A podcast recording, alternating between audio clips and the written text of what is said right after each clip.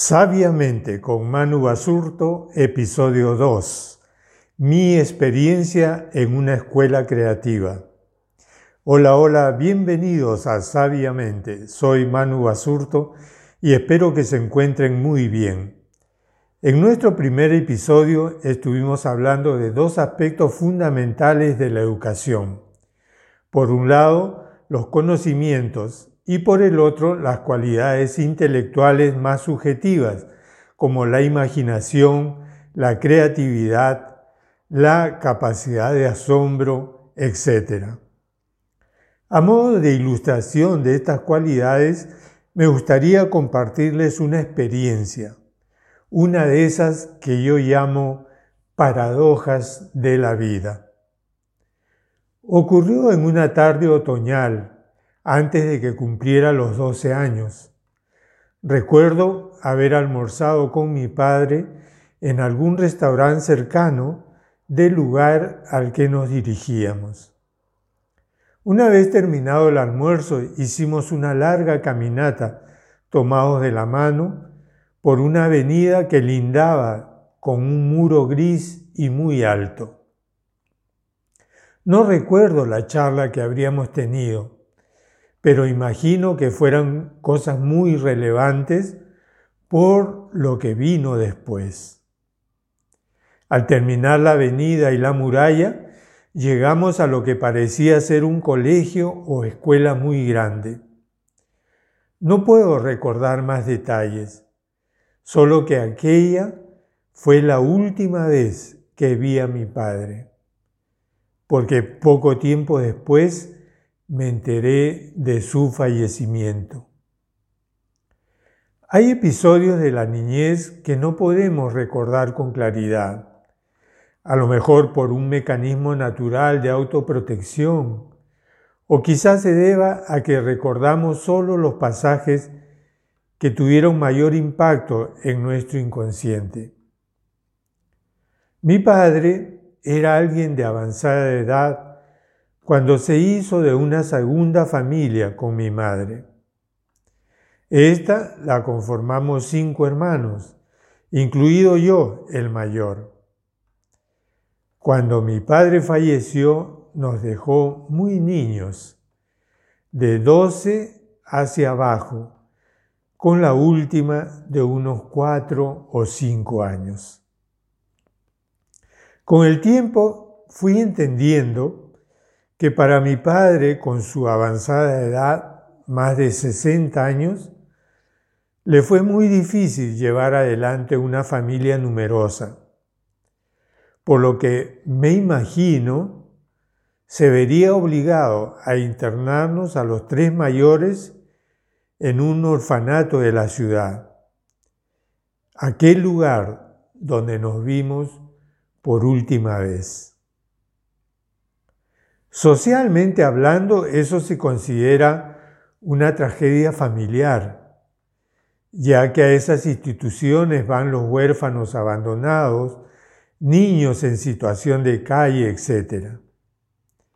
Aunque no era precisamente nuestro caso, el destino o las decisiones de mis padres nos habían llevado hasta ahí un cambio muy drástico y difícil de afrontar para cualquier niño. Pero aquí viene lo paradójico, y es que nuestro ingreso a la institución coincidió justamente con la llegada de unos clérigos canadienses para dirigirla.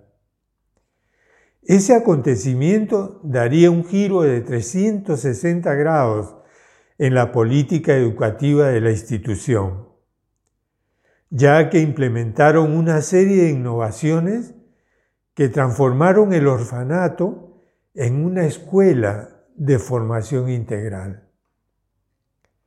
Les hago un breve resumen de cómo transcurrieron los cinco años que los clérigos estuvieron en la escuela y que fueron justamente los de mi secundaria. Durante las mañanas asistíamos a las clases escolares regulares correspondientes a cada grado. Previamente cumplíamos con una serie de tareas domésticas, como limpieza del dormitorio, baños, áreas comunes, etc., las cuales realizábamos por horario y en equipo. Estas tareas domésticas que parecen insignificantes y que en la actualidad se ve mal que realicen los escolares, sobre todo en los países de tercer mundo, encierran en verdad una serie de aspectos que contribuyen a la formación. Pero seguramente ya en otro momento les hablaré más de eso. Como se trataba de un instituto politécnico, del que saldríamos con un oficio aprendido, en las tardes asistíamos a unas clases prácticas en un taller de nuestra elección. Había artes gráficas, mecánica general, carpintería, electricidad y otros. Adicionalmente teníamos clases extracurriculares tres veces por semana para aprender sobre música, ejecutar algún instrumento, clases de teatro, cine, dibujo y pintura, baile, entre otros. Clases que las impartían profesionales voluntarios. Cada tanto los sacerdotes se encargaban de que nos visitaran algunos personajes sobresalientes, nacionales o extranjeros, para interactuar con nosotros. Algún artista famoso, escritor, músico, torero, etc. Los cuales hacían alguna presentación o simplemente dialogaban con nosotros. Una actividad que involucraba a toda la secundaria y casi a toda la escuela, eran las elecciones de alcalde y concejales. Un equipo de alumnos que nos representaría junto a los directores para la toma de decisiones o propuestas que quisiéramos implementar en el colegio. Una especie de parlamento estudiantil liderado por el alcalde y equipo se realizaban campañas electorales y elecciones al mismo estilo de las electorales de cualquier ciudad. Contábamos además con una revista, Diálogo Juvenil, donde publicábamos los resultados de las elecciones, así como otros acontecimientos notables del mes con fotos, artículos, etc., redactada e impresa por los mismos alumnos. Les cuento esto para ilustrarles cómo esta serie de actividades, aparte de la instrucción técnica escolar, contribuyeron a nuestra formación integral ayudándonos a desarrollar cualidades como la imaginación y la creatividad, así como la iniciativa individual y el trabajo en equipo. A lo mejor más de uno se preguntará, ¿y cuál fue el resultado de esa experiencia en tu vida personal? La respuesta es que en cuanto a los conocimientos de escolarización y especialización técnica, fue poco lo que me resultó útil.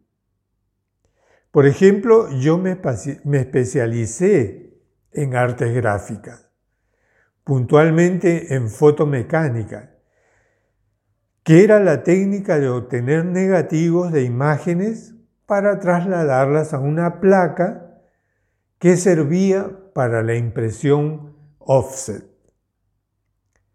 Técnica que fue desplazada en muy poco tiempo y que hoy quedó totalmente obsoleta. ¿Cuál sería mi sorpresa cuando años más tarde, en un viaje por Brasil, encontré la máquina de fotomecánica en un museo municipal. Con esto no quiero decir que los conocimientos técnicos escolares no me hayan servido de nada, sino que comparativamente las otras actividades y experiencias fueron las que despertaron en mí las cualidades que real y prácticamente me han servido a lo largo de la vida. Y esas fueron las menos visibles, como la imaginación, la capacidad de asombro, la creatividad, etc.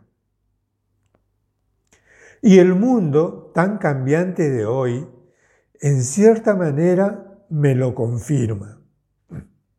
Creo que hoy, más que nunca, se necesitan desarrollar esas cualidades, ya que los conocimientos e información prácticamente los tenemos en la palma de la mano y al instante, gracias a la tecnología.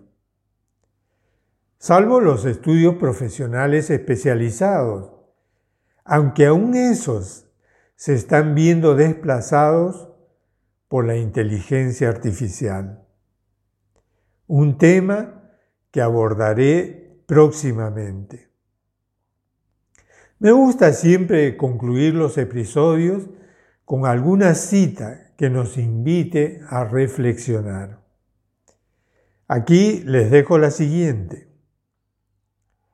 Los analfabetos del siglo XXI no serán quienes no sepan leer o escribir, sino los que no sean capaces de aprender, desaprender y reaprender. Alvin Toffler. Si les gustó, no olviden suscribirse y comentar. Y los espero en el próximo episodio.